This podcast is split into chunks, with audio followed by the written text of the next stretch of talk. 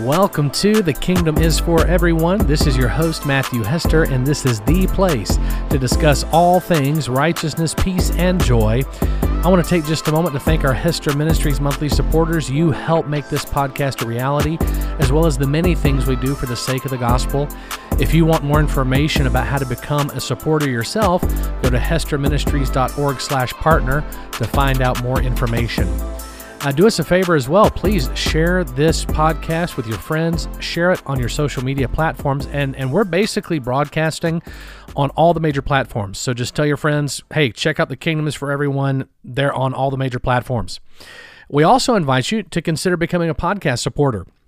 Go to anchor.fm slash the kingdom for everyone. That's the number four.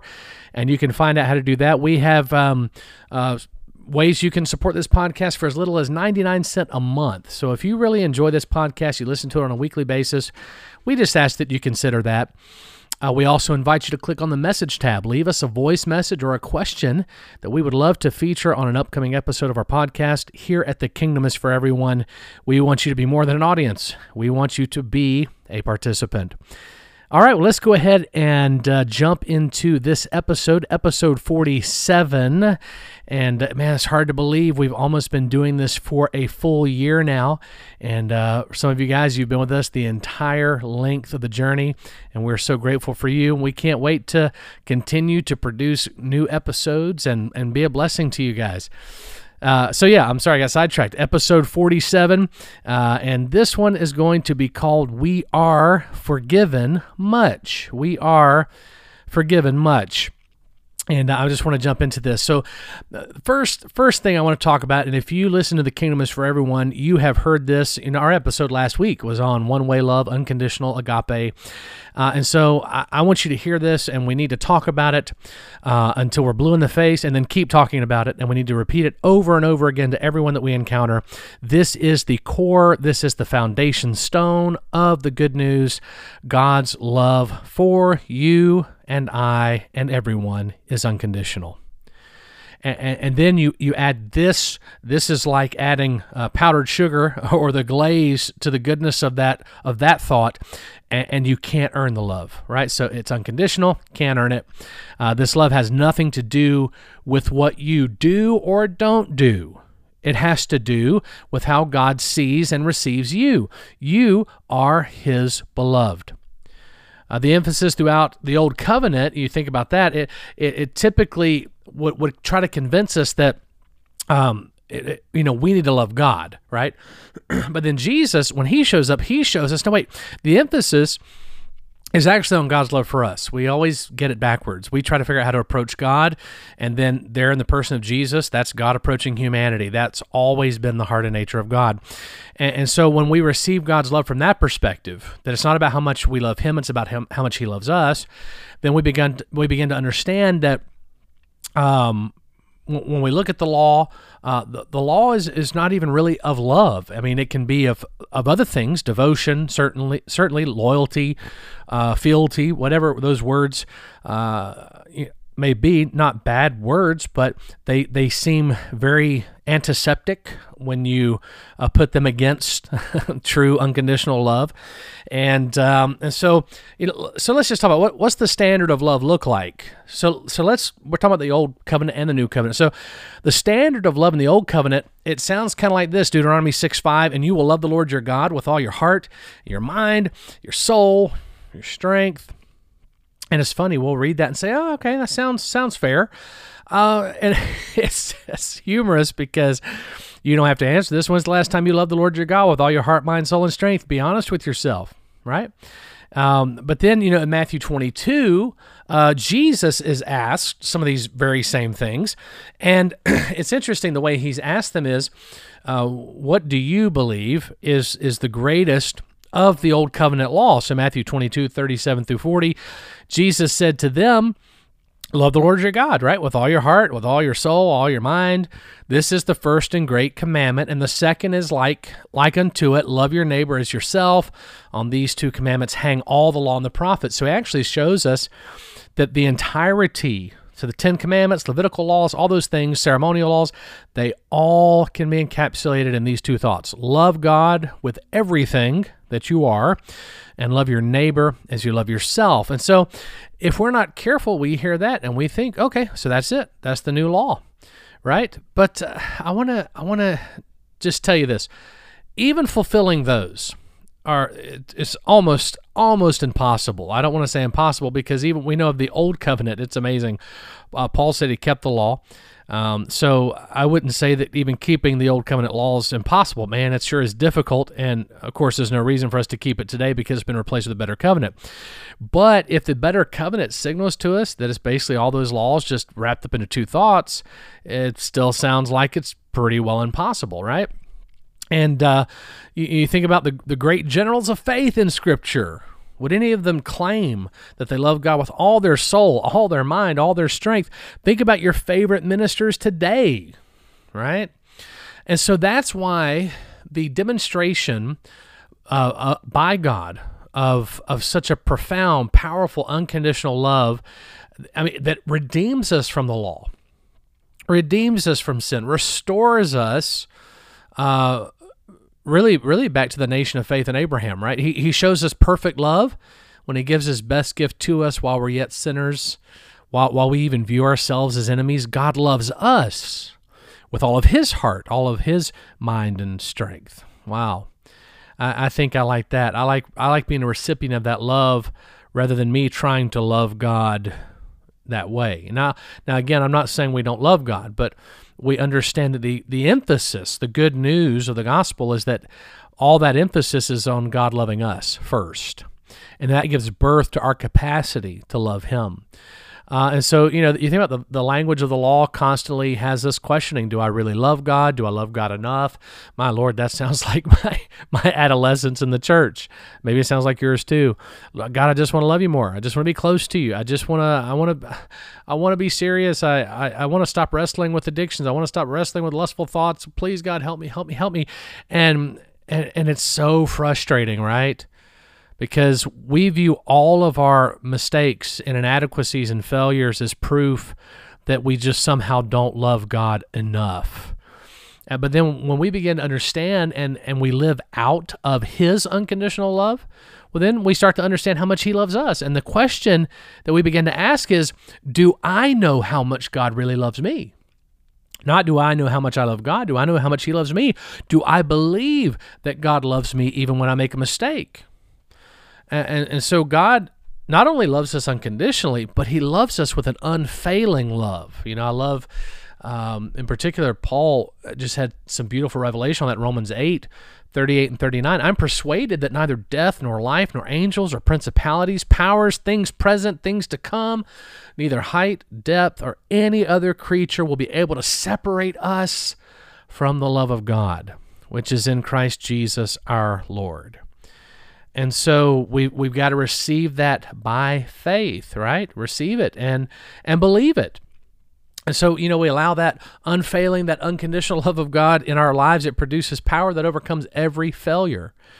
You know, the times when, the times probably when we should value the unconditional love of God the most is when we mess up, right? It, it should not feel like in the midst of my failure, God's love becomes shallow. And I know this is just such a, a, different way of thinking. No, it actually should be in the presence of my failure that His love feels even deeper than than than usual. Even though we don't we don't measure His love because it's measureless. Uh, so hopefully you get what I'm saying here. So I mean, it's interesting. You know, in the times that we tend to distance ourselves from the love of God, you know, do you believe that even in your ugliest moments that God sees you as righteous? That still he still calls you his beloved.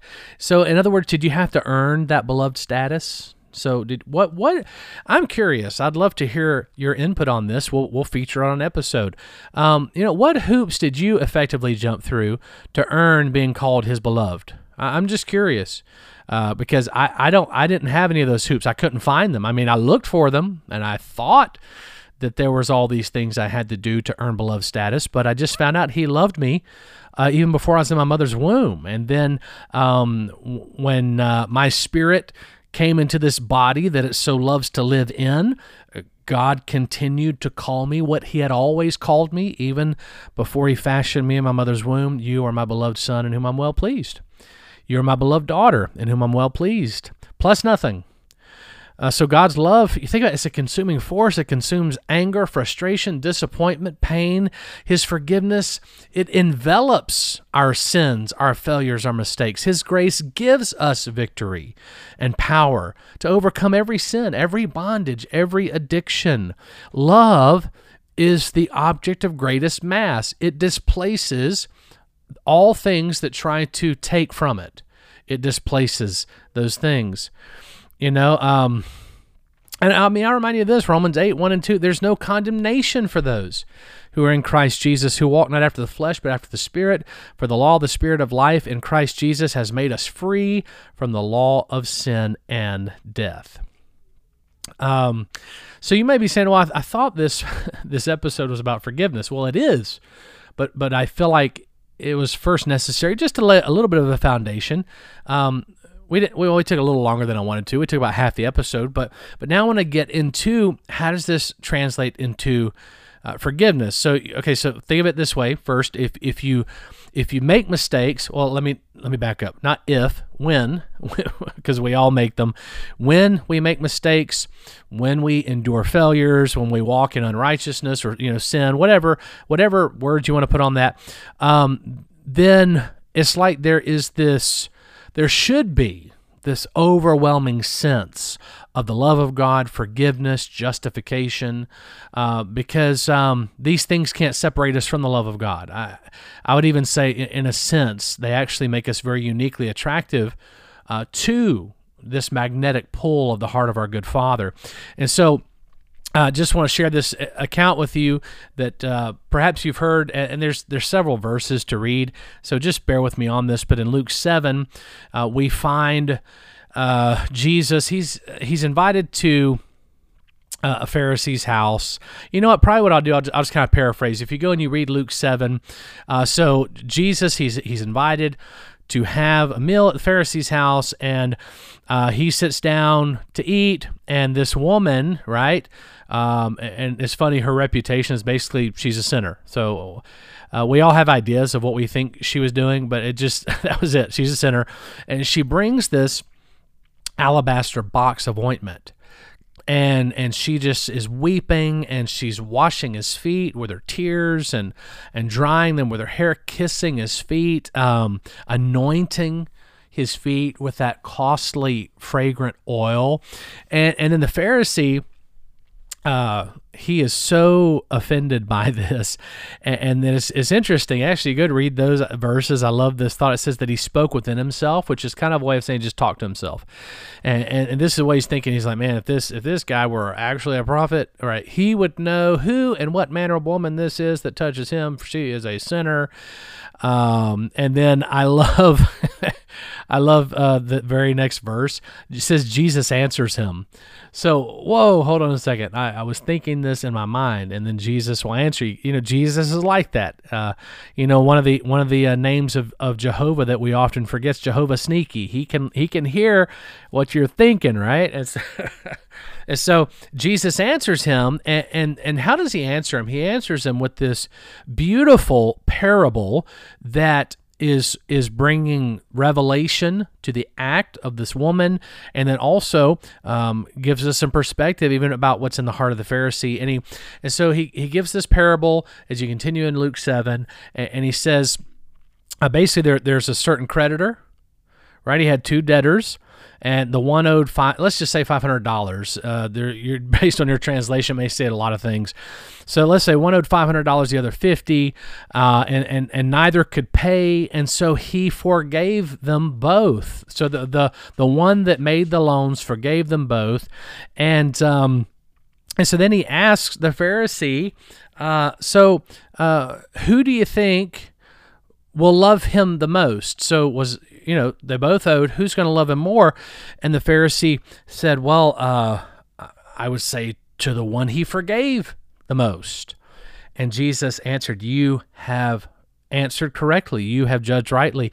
Then he turns to the woman and he says to Simon the Pharisee, you, see, this woman, she's she's washed my feet with her tears. She's wiped them with the hair on her head. You haven't given me any kiss, but this woman, since since she has walked in here, has not ceased to kiss my feet. Uh, my head, uh, she's anointed with oil. This woman, she, oh, I'm sorry. Um, you, you didn't anoint me, but she has anointed my feet with oil. And uh, so I tell you, her sins, which are many, are forgiven because she loves much. But to whom little is forgiven, the same loves little. And, and he said to her, Your sins are forgiven. And, and those that sat there to eat began to, they again, think to themselves, Who is this that forgives sin also? And he said to the woman, Your faith has saved you. Go in peace. And so there, there it is. That's that's the revelation that we're forgiven much. But do you see where it hinges? So you go back, you look at Luke 7, verse 47 is kind of where that bomb drops. Jesus is expressing this truth. Those that know and believe how much God truly loves them and has forgiven them, they end up loving Him very much. So it God is I mean if God's not looking for perfection. He's not looking for the best of the best. He's not looking for those that are just convinced they're amazing. Like he's looking to those who just know how much they have a deep revelation of how much they've been forgiven. Of what? Every mess every mess up, every idiotic mistake, every whatever. I, that revelation produces love.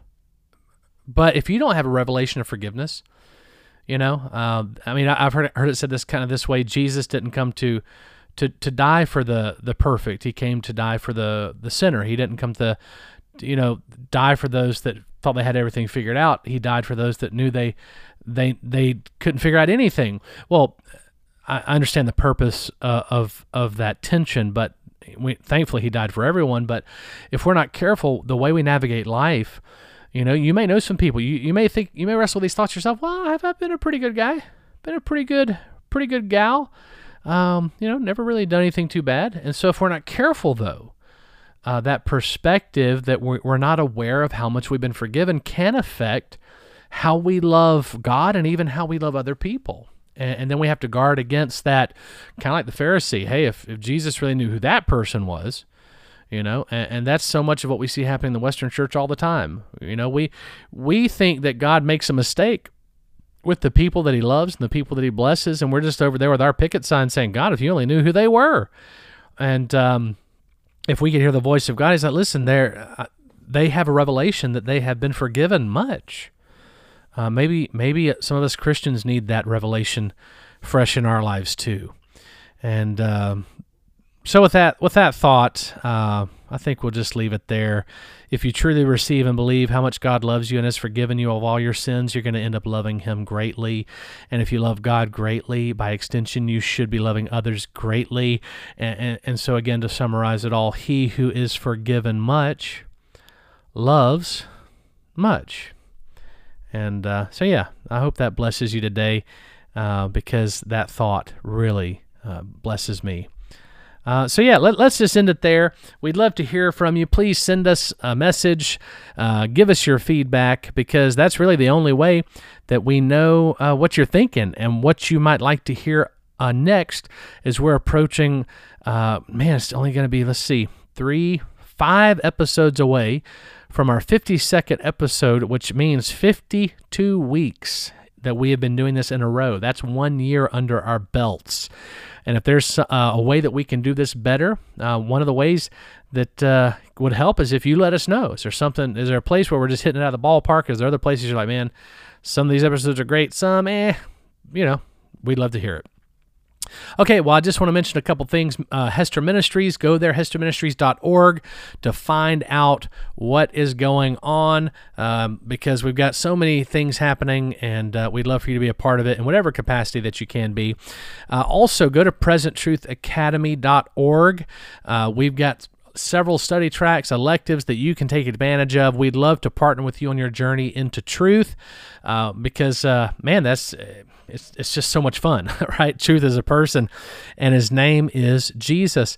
Uh, and then also, um, at the release of this episode, so this episode actually uh, releases on, let me see here, on the 4th of July. The 4th of July. 2023. Uh, I just wanted to mention uh, just a couple of upcoming dates. Uh, so if you're anywhere near where I would be, I'd love to to meet you in person, to hug your neck, and to just uh, to just visit with you. Um, so got a couple dates coming up. Again, keep that in mind. This episode is airing July the 4th, 2023. So uh, I will be in Los Angeles, California, August the 13th, Sunday, August the 13th, at California Worship Center with Pastors Warryn and Erica Campbell. That's going to be amazing. Um, I will be in the Nampa, Idaho, Boise, Idaho area uh, August the 18th through the 21st. Higher Ground Worship Center with Pastor Pastor Chuck and Jennifer Sipe. I'll also be doing uh, probably one or two other meetings around there. Um, let's see, it's September. Uh, I'll be in Nicaragua. So if you are in Nicaragua, uh, I'll be out there with Bishop Carlos Garcia September the 6th through the 12th. And then cannot wait to be back up with our dear friends, Pastors Johnny and Rachel Ova, Sound of Heaven Church in Deer Park, New York, September, that Sunday, September the 24th. Uh, my wife and I will be up there for a couple days to hang out and then do that Sunday service. So that's as far as I'll share uh, right here on this episode. We got dates. Uh, October slammed. We got dates into November, and before you know it, we're going to be booking into 2024. Uh, and so, again, we'd love to see you at any one of those meetings. All right. Well, uh, we want to invite you and just remind you one more time. Please like this podcast. Leave a five star review so that helps us get in front of as many people as possible. And that is one way that any of you can help, and we sure do appreciate it. All right, well, God bless you. Have an amazing week, and don't forget that you are forgiven much. I'm forgiven much. We all are forgiven much, and I'm so grateful that we have such a wonderful, gracious, merciful, and forgiving Father. All right, well, that'll be the end of this episode. I want to remind you this before we sign off. If the kingdom isn't for everyone, well, then it's not for anyone. God bless you.